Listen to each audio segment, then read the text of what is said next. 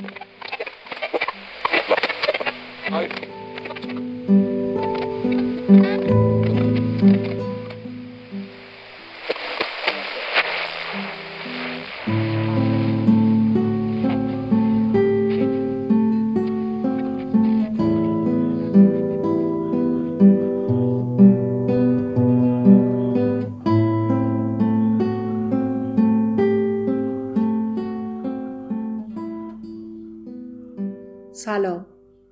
شنونده قسمت پنجم از رادیو گپ هستیم.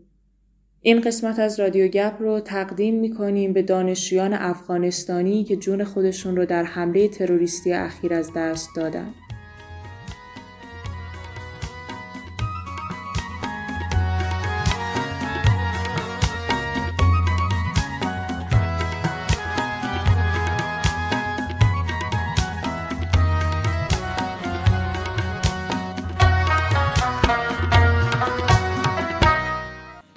دادن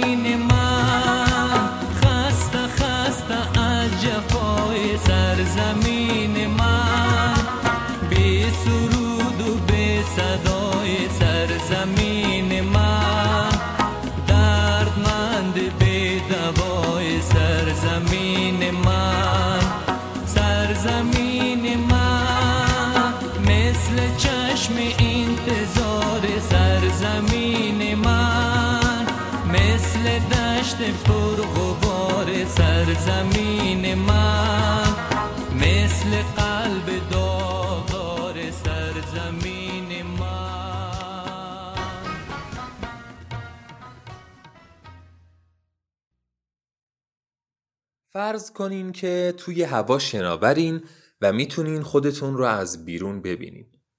در حالی که تو جمع 6 7 نفره ای از دوستاتون هستین و دارین گپ می‌زنین یهو یه نفر پیشنهادی میده که همه باهاش موافقن ولی شما زیاد دوست ندارین اون کار رو انجام بدین. اون پیشنهاد چی می‌تونه باشه؟ مثلا حوصلتون سر رفته و همه تصمیم می‌گیرن که مزاحم یکی از همکلاسی ها بشن و یکم تفریح کنن. همین جور که دارین خودتون رو از بالا نگاه می‌کنین فکر کنین که چه عکس عملی نشون میدین. شما هم موافقت می‌کنین یا به قولی ساز مخالف می‌زنین.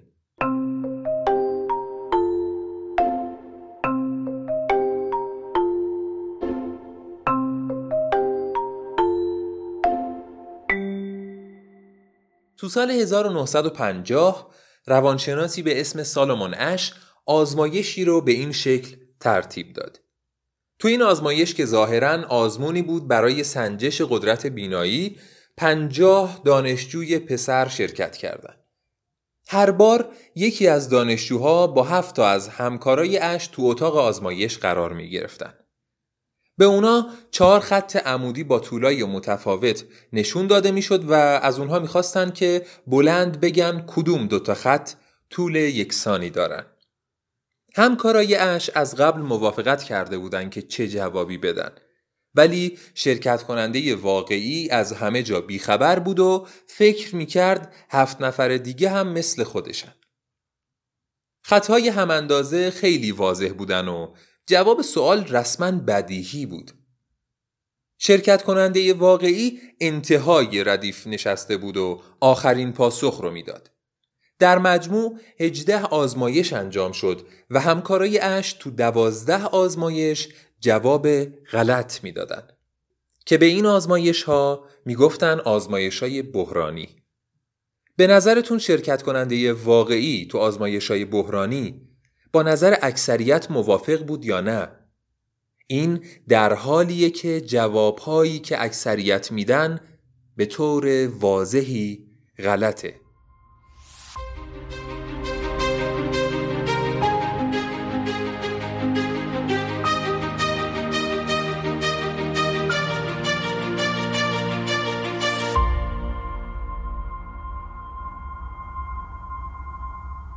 بعد از بررسی نتیجه آزمایش بحرانی مشخص شد که 32 درصد افراد با نظر نادرست جمع هم نوا شدند.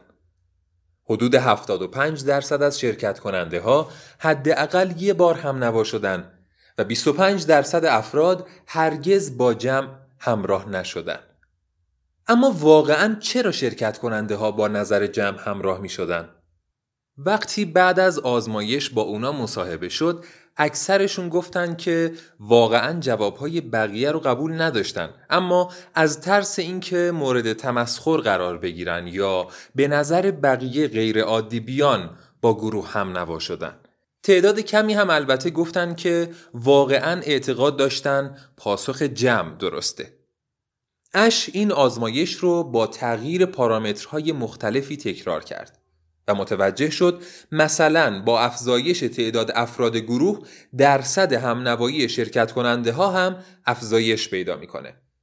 یا مثلا فهمید اگه تو آزمایش بحرانی فقط یکی از همکاراش نظر مخالف جمع رو بگه همین یک نفر مخالفت کافیه تا درصد همنوایی از 32 درصد به 5 درصد کاهش پیدا کنه. و بالاخره تو آزمایش دیگهی سطح دشواری سوالات رو افزایش داد. تو این حالت که قضاوت سختتر شده بود همنوایی با جمع بیشتر شد. انگار ما وقتی تردید داریم برای تایید به دیگران نگاه می‌کنیم. کار دشوارتر همنوایی بیشتری رو به همراه داره. آزمون همنوایی اش نشون میده که فشار اجتماعی می‌تونه به راحتی باعث بشه که ما چیزی رو بگیم یا کاری رو انجام بدیم که آشکارا غلطه. از شما خواسته بودیم که اگه تجربه‌ای در مورد همنوایی با جمع دارین با ما مطرح کنید. تشکر می‌کنیم از همه دوستانی که با ما همراهی کردن و از تجربیات خودشون گفتن.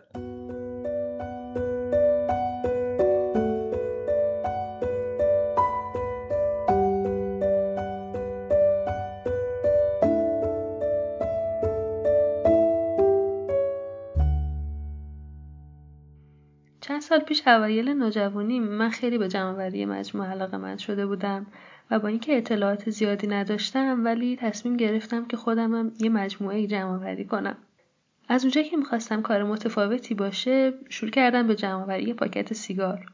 خب اول همه چیز خوب بود. من خیلی خوشحال و هیجان زده بودم بابت کاری که انجام می‌دادم. انتخابات خورداد ماه سال 96 هستش. یادم اون موقع 19 سالم بود پشت کنکور بودم و نسبتا وقت زیادی رو داشتم برای بررسی کردن اخبار انتخابات و همچنین هیجان خیلی زیاد که به عنوان یک رأی اولی بخوام توی اتفاق مهم که می‌تونه تاثیر زیادی داشته باشه شرکت کنم. من خودم تصمیمی که راهنمایی یا دبیرستان داشتم این بود که دوست داشتم نجار جوشکار مکانیک هر چقدرم فکر کنم اصلا کار چیه ولی من خیلی دوست داشتم. بچه بودم و می‌رفتم مدرسه ای که جوی برش حاکم بود که یه سری عقاید در من ایجاد کرد که انتخاب خود خودم نبودن یا اصلا حتی بهشون فکر نکرده بودم و تدبیر شده بودم به چیزهایی که من قبولشون داشتم. یادم یکی از جمله که اون زمان روی من و اطرافیانم تاثیر زیادی داشت این بود که شما با رأی دادنتون می‌تونین از بالا اومدن جناه مقابل جلوگیری کنین و شاید زمانیه که باید بین بد و بدتر بد رو انتخاب کنید. تا اینکه خانواده متوجه شدن و شروع کردن به مخالفت. می‌گفتن پاکت سیگار چیز ارزشمندی واسه جمعآوری مجموعه نیست یا مثلا می‌گفتن که الان که داری پاکت سیگار جمع می‌کنی لابد دو روز دیگه می‌خوای سیگارم بکشی. این حرفا روی من که تو سن حساسی بودم خیلی تاثیر داشت. چون که آدم بزرگای اون مدرسه یعنی کسایی که من ازشون درس می‌گرفتم و جز پررنگترین آدمای بالغ زندگی من تو اون زمان به عنوان یه بچه بودن همشون یه خط فکری داشتن تقریبا یک سال که تاثیر گذاشت و باعث شد که منم فکر کنم که خب عادیش پس همینه. باید این اعتقادات رو داشته باشم و اینکه مثلا همه خانواده رشته تجربی بودن آدم وقتی بقیه رو می‌بینه و الگوشونه و میگه اوکی ما میریم همین یک جورای دیگه خب بیخیال این موضوع میشی. من همینجور که به کار فنی علاقه داشتم اگه می‌رفتم خب رشته ریاضی صد درصد به علاقم نزدیکتر بود. ولی خب طبق اون حرفی که مثلا مهندسی بری کار نیست برات. مهندسی بری محیطش فرق داره محیطش خشنه محیطش مردونه است. اول رفتم ریاضیات رو انتخاب کردم که رشته بود. واقعا از نظر من به درد خانوما نمی‌خواد بیشتر به درد آقایون می‌خواد سال اول دبیرستان به خاطر یکی از دوستانم تصمیم گرفتم که برم رشته ریاضی. به ریاضی علاقه نداشتم. ولی حس می کردم که اگه با اون دوستم نباشم خیلی تنها میشم. الان باز پشیمونتر شدم که اگر اون موقع من به جای رشته ریاضی رفته بودم رشته تجربی شاید الان در جایگاهی بودم که از شرایطم بیشتر راضی بودم. باعث شد نسبت به کارم دل سرد بشم و یه روز همه اون پاکت های سیگاری رو که تو موقع جمع کرده بودم دور بریزم. راستش من الانم نمی‌دونم کارم درست بود یا نه و شاید اصلا در ادامه خودم از انجامش منصرف می شدم ولی خب حسرتش برام موند. وقتایی که خسته و کلافه میشم یا وقتایی که نقاشی فوقالعاده می‌بینم این فکر تو سرم میچرخه که اگه ده دوازده سال پیش به خاطر حرف خانواده نقاشی رو کنار نمیذاشتم. به بهانه اینکه به درست لطمه می‌زنه و باشه بعد از تموم شدن درست و از این حرفا. الان حالم چطور بود؟ الان داشتم چی کار می‌کردم؟ ناراضی نیستم اما دوست داشتم تجربه کنم. الان فکر می‌کنم که شاید خیلی بهتر باشه. زمانی که هیجان خیلی زیادی دارم صحبت هایی که از اطرافیانم میشنوم و از رسانه ها تفسیر خیلی زیادی روشون داشته باشم و نتایجشون رو خیلی بیشتر بررسی کنم. بعدتر که بزرگ شدم و به همه چیز شک کردم و همه چیز رو خراب کردم و از اول ساختم فهمیدم که خب اونا انتخابای شخص خودم نبودن و تحت تاثیر محیطی که توش بودم انتخابشون کرده بودم با خودم میگم حتی اگه کار مناسبی پیدا نمی کردم یه جوری یه کاری مربوط به نقاشی را مینداختم چون به نظرم علاقه و تمایل به یه کاری باعث میشه تو بالاخره راهش رو پیدا کنی. الان از رشتم اصلا ناراضی نیستم. به هر حال هر اتفاقی که افتاده به نظرم من خیر بوده ولی خب به نظر میگم یه چیز طبیعیه که آدم تغییر کنه و یه جاهایی ببینه که خب اه این که راهی که من می‌خوام برم نیست و برگرده و راهش رو عوض کنه.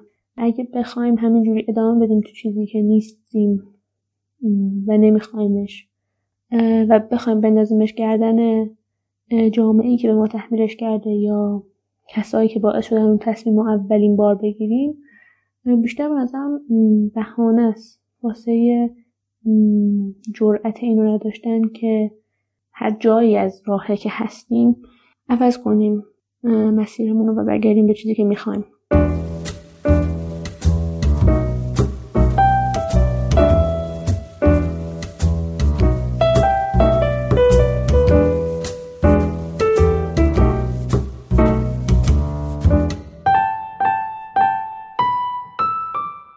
اکثر غریب به اتفاق ما کنکور رو تجربه کردیم.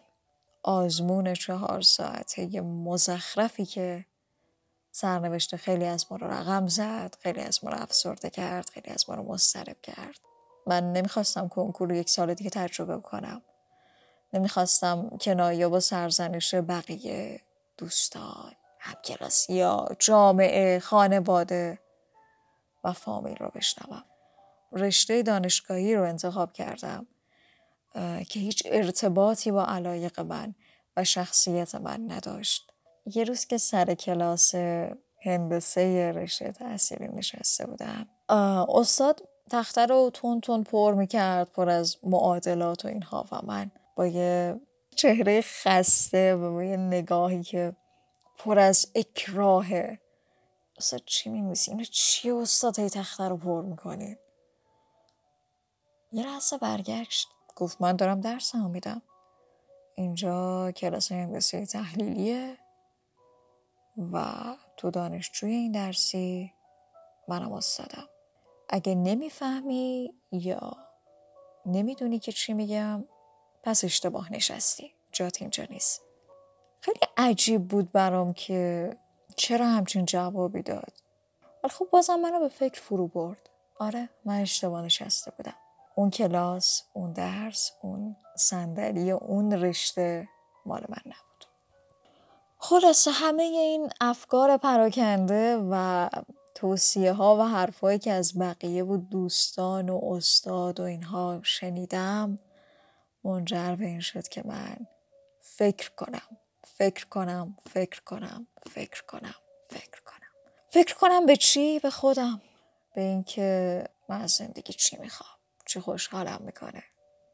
اون چه چیز جذابیه چه مهارتی چه رشته و چه کاری که هر روز منو پر انرژی از خواب بیدار کنه. و من پیداش کردم. یه پروسه خیلی طولانی بود اما من خودم رو گشتم و الان حالم خوبه لبخند می‌زنم و رضایت دارم که جرأت و جسارت اینو داشتم که وقتی یه مسیر رو اشتباه رفتم برگردم. هر هدفی که دارید هر مسیری که میرید اگر نتونه از شما آدم رضایتمند خوشحال و شادی رو بسازه به نظرم اون مسیر غلطه.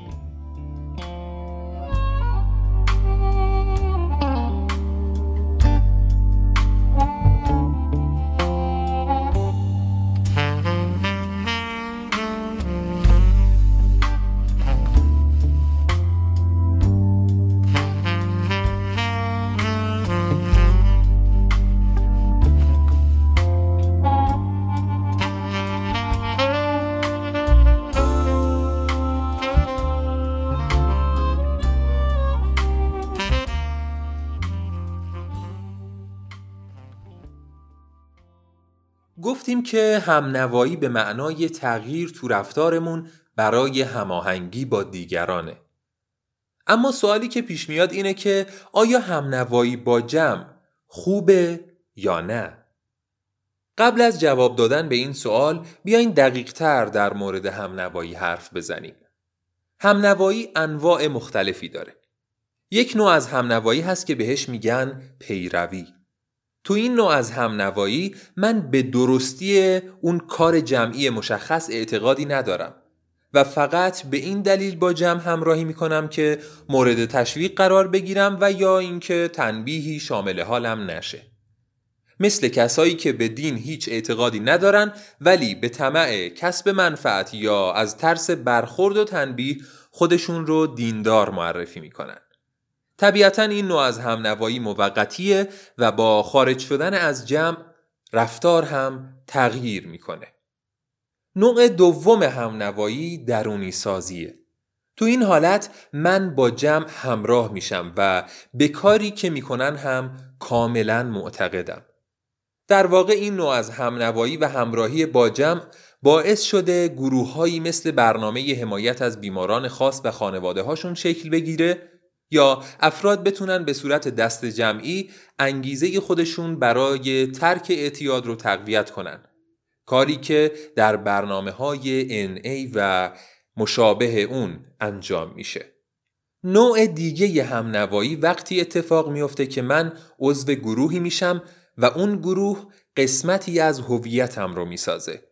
مثلا من دانشجو هستم جزو گروه دانشجویان هستم و به همین دلیل رفتارهایی دارم و کارهایی رو انجام میدم که همه انتظار دارن یک دانشجو انجام بده.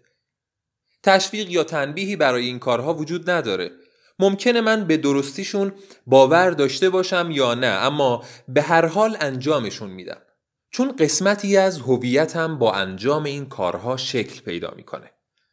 همنوایی انواع دیگه هم داره. ولی از همین چند تا مثالی که زدم خیلی خوب میشه فهمید که همنوایی لزوما رفتار خوب یا بدی نیست و بستگی داره به نوع و شرایط همراهی ما با جمع. مثلا اگه به خاطر اینکه انگشت نما نشیم تو خیابون آشغال نریزیم اون وقت حتی باید گفت دم همنوایی گرم. به طور کلی محیط و جامعه‌ای که توش زندگی می کنیم تو میزان همنوایی ما با جمع و مقبولیت این عمل خیلی تأثیر داره. مثلا جوامع غربی بیشتر فردگرایی و استقلال از جمع رو ترویج میدن و فرد در برابر گروه از اهمیت بیشتری برخورداره. اما در نقطه مقابل کشورهای شرقی که فرهنگهای جمعگرا دارن برای خانواده و گروههای اجتماعی بیشتر از فرد ارزش قائلن. دیگه با پرداختن به اینکه جامعه رو ما آدم ها می سازیم و وجودی مستقل از افراد به اسم جامعه وجود نداره بحث رو دراز نمی کنم. فقط این رو می‌خوام بگم که این ماها هستیم که باید انتخاب کنیم.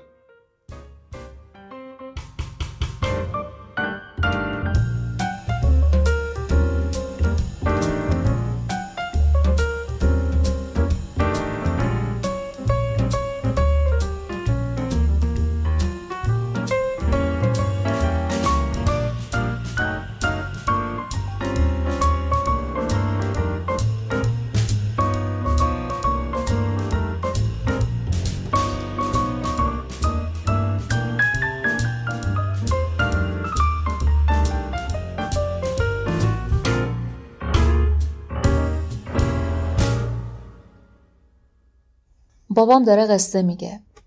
همیشه وقتی راه طولانیه تو ماشین قصه میگه. نمی‌دونم داریم کجا میریم که جاده تموم نمیشه. شب و نور قرمز چراغای عقب ماشینا به تابلوهای کنار جاده رنگ می‌زنه. پیشونیمو به شیشه پنجره تکیه دادم و سرمایی که خودش رو به شیشه چسبونده لمس می‌کنم. سعی می‌کنم چشمامو ببندم و توی ذهنم تصویرایی که میگه رو بسازم. انگار اونجام تو بازار بغداد دستار نارنجی بستم و عبای سیاه زنونه روی سرم انداختم بوی اود میاد و انجیر هوا گرم نیست ولی احساس سرما هم نمی کنم. دستان با نقشای حنا تزئین شده و صدای خلخالامو دوست دارم.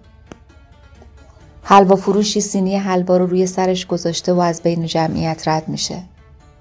تاجرا با عباهایی از پشم شطور دو یا چند تایی روی سکوی جلوی حجره ها نشستن و تسبیح های عقیقشون رو میشمارن. قصه پیش میره و من می‌فهمم بغداد شهر افسانه هاست. افرادی توی اون زندگی می‌کنن که هیچ شبیه آدمای عادی نیستن. اونجا دیبا و پریا زندگی می‌کنن. وزرا و سلاطین و دزدا و آدمای جور و جور. کالبد همزادم و تو بغداد یا مصر یا حوالی قلعه علموت جا می‌ذارم و برمیگردم تو ماشین. بابام میگه حالا تو که اینقدر کتاب خوندی یه قصه بگو. اون وقت هرچی بیشتر فکر می‌کنم ذهنم خالی تر میشه. قصه یادم نمیاد. افسانه بلد نیستم. شاید هیچ وقت تلاش نکردم که یاد بگیرم. کتابایی که خوندم و نمیشه تعریف کرد. قفل کردم. قصه بعدی رو مامانم میگه. ولی این بار من با حسرت پیشونیمو به شیشه سرد پنجره فشار میدم و فکر می‌کنم چقدر حیف که بلد نیستم قصه بگم. مردی که داره میره بختش رو بیدار کنه. می‌بینه ایداد بیداد بختش زیر سایه درختی دراز کشیده و به خواب رفته. بالاخره به جز خودمون کی باید بختمون از خواب ناز بیدار کنه؟ تخمه های توی دستم به مامانم برمیگردونم و خودم و به حرفای داداشم در مورد امیر ارسلان نامدار میسپرم.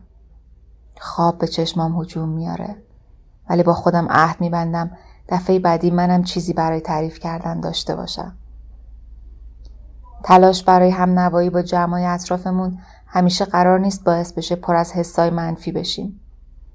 گاهی هم قراره برای هم نوا شدن درونمون سرشار از قصه های خوبی از مردمان خوب بشه.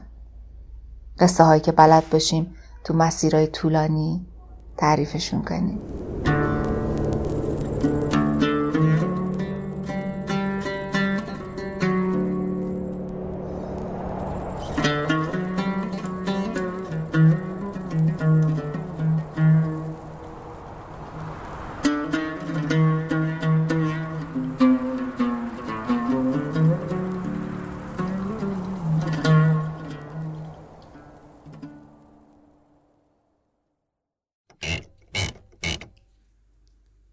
زویا پیرزاد متولد 1331 آبادان ساکن آلمان نویسنده و مترجم ارمنی تبار که در سال 1380 با انتشار رمان چراغها را من خاموش می کنم به شهرت عمومی دست یافت.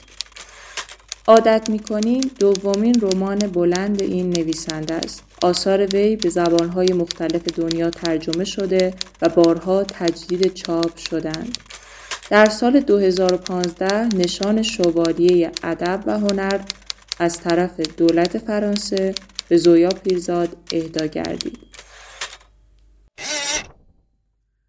بوی گل یخ تو زد و آفتاب بیجان زمستان تابی تا وسط های اتاق. شاخه های گل یخ مثل نقاشی بچه های یکدیگر را خط خطی می کردند. حوز بیزی کاملی بود و به نوک درختها هنوز چند تای خورمالو بود. فکر کرد نخواستم نخواست. در عوض یک بار دیگر خانه را می‌دید که در خالی بودن هم انگار پر بود و همه چیزش انگار سر جایش بود و چیزی کم نداشت و چیزی زیاد نداشت. سعی کرد خانه را تعریف کند. تعریف کرد. ساده و بیادا و اصول. زیر چشمی به زرجو نگاه کرد که پایین پله ها ایستاده بود. با هم از پله های آجوری بالا رفتند رسیدند به پاگرد که پنجره گرد داشت رو به ساختمانی بلند. نمای ساختمان بلند طبقه به طبقه با هم فرق داشت. آجر سسانت، مرمر سبز، سیمانی که رنگ براق صورتی خورده بود و سنگ سفید با رگه های سیاه. پنجره ها شیشه های آینهی داشتند با حفاظ های طلایی. زنی با کیف و کفش و لباس قرض گرفته از این آن غرق در جواهر بدلی. جوراب نایلون زن حتما در رفتگی داشت و اتاقهای ساختمان حتما کم نور بودند و پاشنه های پای زن شاید کبره بسته بود و آشپزخانه ها احتمالا هواکش نداشتند. نگاهش از بیرون آمد تو. زوار گچی دور پنجره پاگرد شبیه شاخه در هم تنیده تاک کوچکی بود تحت های باقی بزرگ. زرجو ساکت آفتابگیر اتاق خواب را باز کرد و آرزو فکر کرد باید حرفی بزند. تا یک ماه پیش صاحبخانه خودش اینجا زندگی می‌کرد. ساختمان محکمی است مال آن وقتها که آن وقتها که سلیقه داشتیم.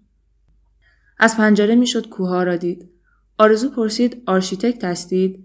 نه چرا خواستند بفروشند در گنجه را باز کرد آرزو فکر کرد خوشش نیامده بی خود وقت تلف کردی آرزو خانم حالا دندت نرم جواب سوالای بی ربطشو میدی بعد یاد صاحب خانه افتاد زن موسفید خندرو عصا به دست خانه را نشان داده بود و چند بار گفته بود چه خاطره هایی از اینجا دارم زرجو دست به در گنجه انگار منتظر جواب بود تصمیم گرفته برود آمریکا پیش بچه‌هاش توی گنجه را نگاه کرد چه جادار بود نفهمید چرا ادامه داد. خانه جهیزش بوده. خرمالوهای حیات را خودش کاشته با پدرش. عروسی دخترش را همینجا گرفته. و تا فکر کرد باز دارد توضیح زیادی می‌دهد چشمش افتاد به زرجو که نگاهش می‌کرد و به دقت گوش می‌داد. عادت می‌کنیم مربوط به یک حادثه نیست. داستان آدمها و روابط بین اونهاست. داستان درباره جزئیات روزمره زندگی زنی به اسم آرزوه. آرزویی که در تمام طول داستان داره به تصمیمی فکر می‌کنه که مادر و دخترش و حتی دوست صمیمیش با اون موافق نیستن و هر کدوم هم استدلالای خودشون رو برای مخالفت کردن دارن. اطرافیان آرزو غریبه نیستن که از فضا اومده باشن. اونا رو همیشه دیدیم و باشون زندگی کردیم. نشنیده بگیرین ازم ولی گاهی خودمون در نقش اطرافیان آرزو قرار گرفتیم و سعی کردیم به دیگری بفهمونیم بهتر از خودش صلاحش رو می‌دونیم. دستامون رو تا جایی ممکن از هم باز کردیم تا به آرزوها نشون بدیم که تصمیمشون چقدر اشتباهه. یه عالمه مثال از در و همسایه و دوست آشنا آوردیم و خدا می‌دونه اینجور وقتا چه کارایی ازمون برمیاد. زویا پیرزاد تو این رمان از رنجی می نویسه که همراه با همه تصمیمات اساسی زندگی انسان وجود داره. اگه راهی رو بریم که اطرافیانمون یا جامعه از ما انتظار دارن به خاطر نادیده گرفتن خودمون رنج می‌کشیم و اگه جهت مخالف رو انتخاب کنیم بدون توجه به نظر بقیه مسیر خودمون رو بریم به خاطر از دست دادن محبت کسایی که دوستشون داریم رنج می‌کشیم. به عقیده من ما هرگز قدرت انتخاب بین آرامش و رنج رو نداریم. فقط این توانایی داریم که مدل رنج هامون رو عوض کنیم.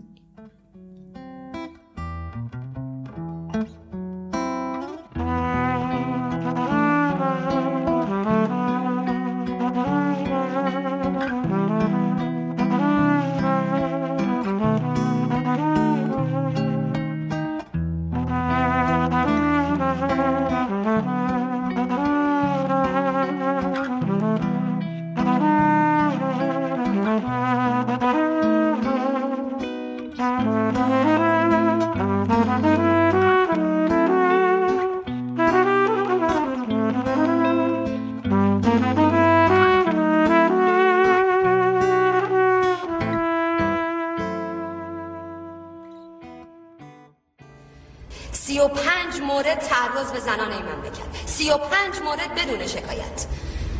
چطور ممکنه در چنین مملکتی سی و پنج مورد تعرض داشته باشیم و یک زن حاضر نشه شکایت کنه؟ دلیلش چیه؟ دلیلش اینه که قربانی خانواده قربانی به دلیل حفظ آبرو. حفظ آبروی خودشون در خانواده و محیط زندگیشون روی جنایت جنایتکار سرپوش می‌ذارن و با اون در واقع همدست میشن. چه چیزی باعث میشه که زنی که مورد تعرض و آزار و اذیت قرار گرفته سالهای سال تحقیر و توهین و تنفر از خودش رو با خودش به دوش بکشه و دم بر نیاره و جایی شکایت نکنه؟ چه چیزی باعث میشه؟ فکر نمی کنیم ریشه در این اصل همیشگی داره که در گوش همه ما زنها از اول تا الان زمزمه کردن که هیس؟ ساکت. دختر فریاد نمی‌زنه.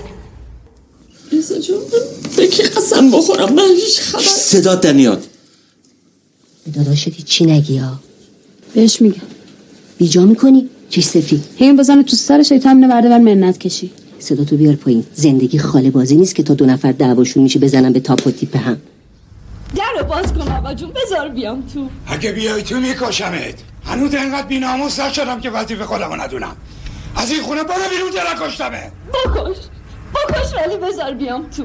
برو گم شو کسافت. برو یه گوشه بمیر تا من راحت شم. تو چرا فقط حرف زور رو می‌فهمی؟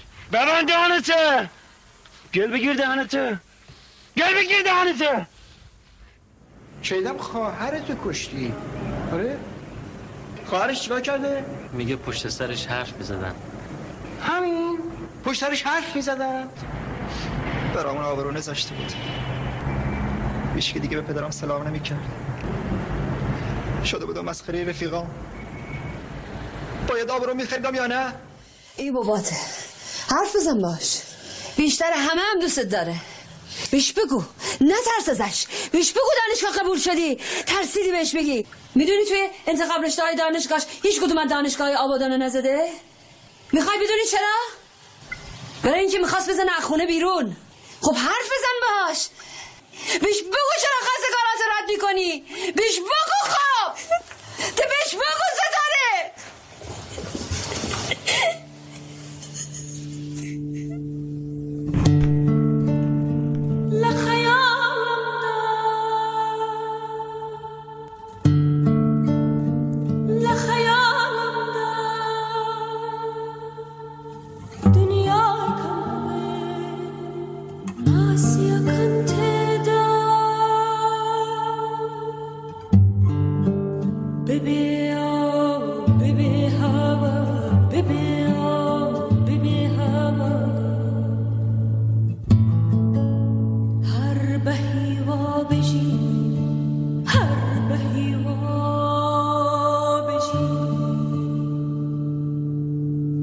לחיה העולם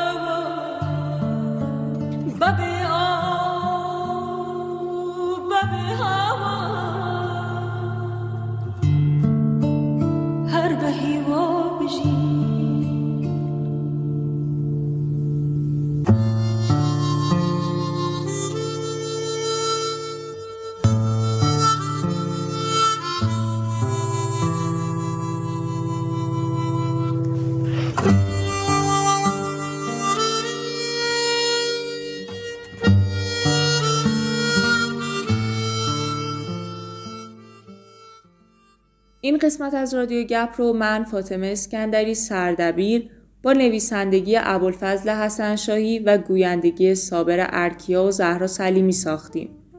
پوستر کار رو زهرا رئیسی کشیده و editor این قسمت علیرضا اسعدیه. خیلی خوشحالیم که ما رو میشنویم و با معرفی ما به دیگران باعث انگیزمون میشین.